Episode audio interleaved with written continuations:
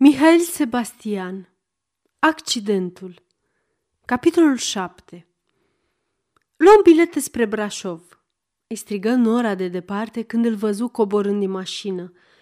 Un hamar se oprise să ia schivurile din mână și el era gata să îi le dea când Nora se apropie de el. Asta nu, schivurile le duci singur pe umeri. Cine crezi că o să ți le poarte pe munte? Îl ajută să-și fixeze rucsacul și îi arătă cum să poarte schiurile pe un număr și bastoanele pe celălalt, cu vârfurile încrucișate la spate. Luăm bilete pentru Brașov, dar nimic nu ne oprește să rămânem la predal sau să mergem dacă vrei mai departe, spre Făgăraș sau Bihor. E mai bine să nu hotărâm dinainte. Vom vedea pe drum. El o asculta fără împotrivire, dar nu și fără aprobare – nici nu mi-a spus bună seara, se gândi Nora. Era însă hotărâtă să nu țină seama de toanele lui. Sacul trebuie să cadă drept sub omoplat, nu să atârne pe șolduri. Cum îi potrivea curelele rucsacului pe umeri, îi întâlni, fără să vrea, privirea rece, aproape ostilă, cu care se supunea sfaturilor ei. Ce privire de elev îndărătnic, își zise Nora – Cunoștea din clasele de băieți această privire de rezistență, care se ridica uneori din bănci spre ea ca o sfidare. Să avem răbdare, își șoptea vocea ei de profesoară. Vom îndupleca această frunte de rebel. Și se simți pentru prima oară sigură pe ea lângă acest bărbat tăcut. Peroanele vuiau de lume. Glasuri tinere de studenți și soldați care plecau în provincie dădeau întregii gări un sunet de vacanță. Grupuri de schiori se grăbeau spre peronul trenului de Brașov. Bocanci grei sunau pe piatră cu o bătaie regulată de marș. Printre călători grăbiți, printre vagonete cu bagaje, schiurile se depărtau legănându-se ca niște catarge.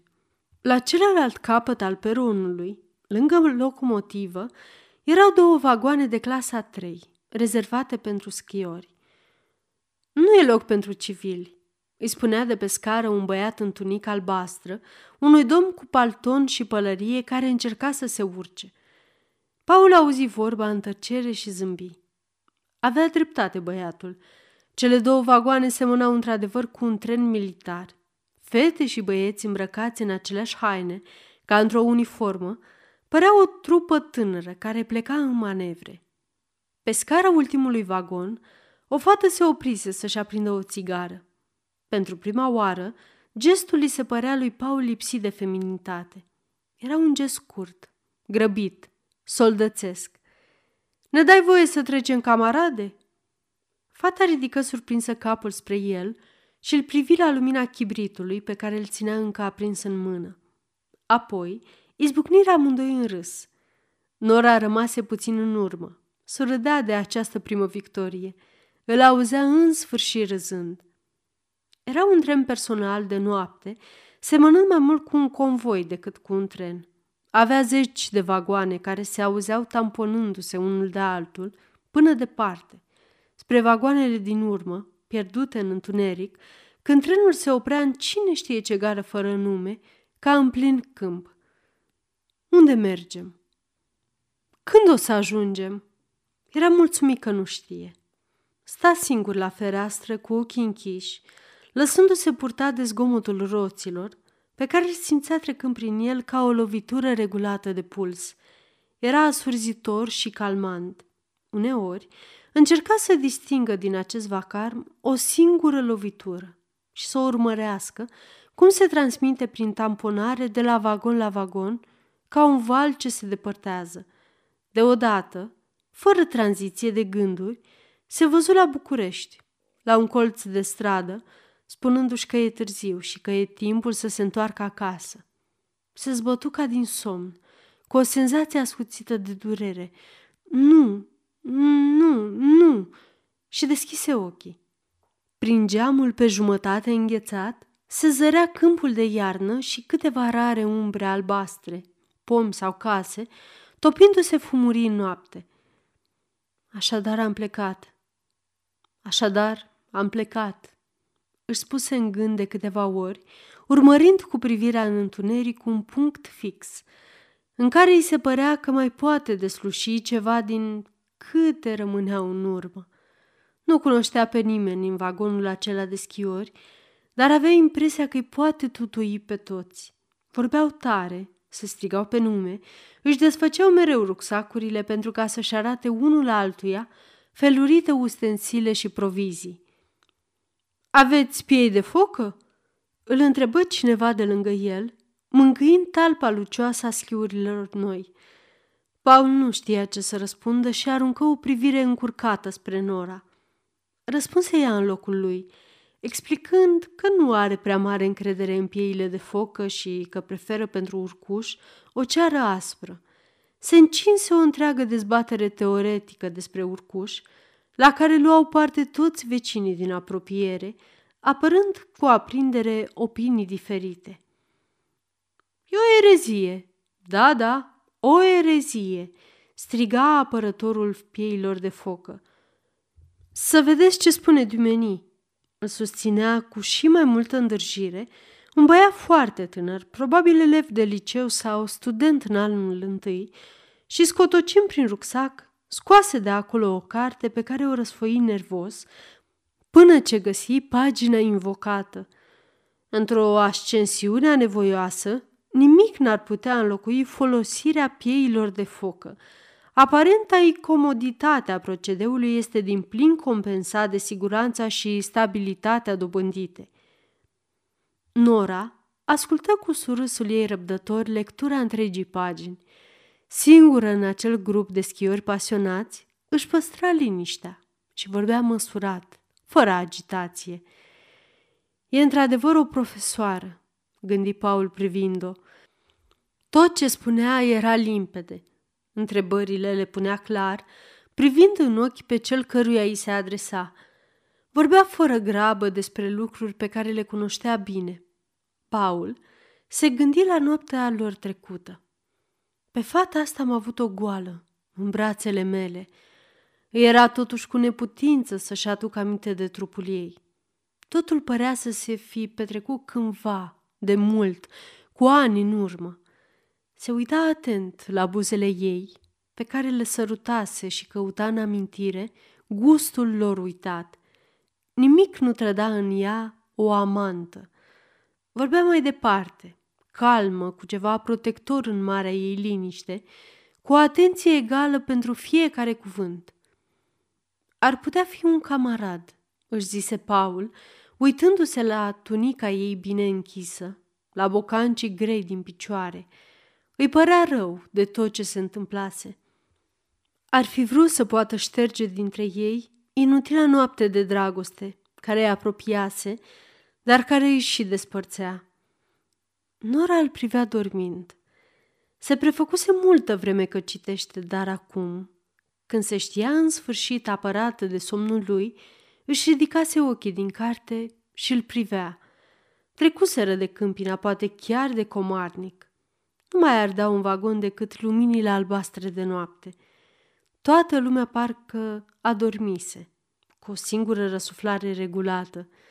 Uneori, de la un vagon din urmă, venea un sunet de harmonică, repede acoperit de zgomotul roților. Nora îl aștepta să revină. Mai e cineva care veghează în trenul ăsta. Se simțea în vechea ei ca într-un adăpost. Paul adormise cu capul lăsat ușor pe spate și rezemat cu tâmpla de fereastră. Cât e de tânăr și cât pare de obosit, își zise Nora. Sub ploapele închise, îi simte încă acea privire cețoasă din noaptea trecută. Numai zâmbetul amar s-a șters de pe buze aproape fără urmă. Îi place să privească această gură împăcată care nu o poate nici mângâia, nici răni. Tu ești făcută să fii infirmieră de noapte, spunea Grig. Nora și aduse aminte de acest cuvânt care, probabil, trebuia să fie o jignire. Bietul Grig. Niciodată n-a știut cum să jignească. Adevărul e că Grig nu suferise niciodată obișnuința ei de a-l privi în somn. Se trezea în mijlocul nopții, sub privirea ei atentă, sub ochii ei deschiși mari, fixați asupra lui și o întreba răstit. Ce vrei?" Ea răspundea mereu la fel. Nimic. Vreau să dormi. Poate că la fel i-ar răspunde și bărbatului care doarme acum în fața ei și pe care îl privește de atâta timp. Vreau să dormi. Vreau să uiți. Vreau să dormi. La predal, cele două vagoane de schiori se goliră pe jumătate. Nora se întrebă dacă n-ar trebui să coboare și ei. Puteau găsi locuri de tabără la Onef sau să meargă mai departe, cu Sania, până la Timiș, unde erau atâtea pensiuni deschise. Dar în tabără se temea că el va fi stingerit, iar la Timiș era prea scump. Își numără în gând banii și își aduse aminte că îi datorează lui Paul 282 de lei pentru biletul ei de tren. Va trebui să avem socoteli clare. În gară, placarde și afișe colorate anunțau pentru zilele de Crăciun concursuri de viteză, slalom și sărituri. Nora văzu în locul acestui predal din zori, pustiu, cu străzile goale, încremenit în zăpadă, predalul modern din zilele de campionat, plin de automobile, de toalete și de cunoscuți. Predalul care începea să semene cu un cazinou, cu un dancing, cu o sală de recepție. De la fereastra vagonului își roti privirea înapoi, spre creasta omului, pierdută în nori, ca într-o imensă avalanșă de zăpadă, și căută prin neguri punctul depărtat unde știa că trebuie să fie cabana.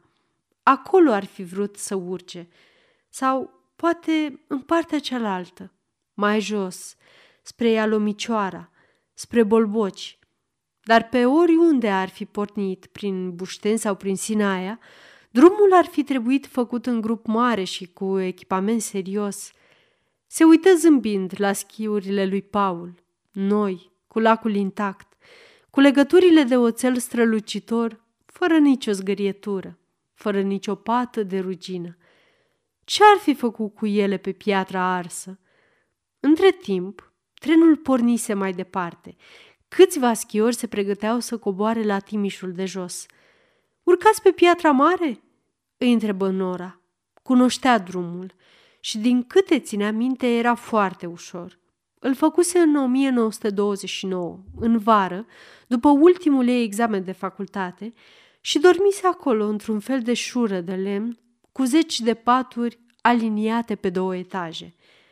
E o cabană nouă acum, îi spuse cineva.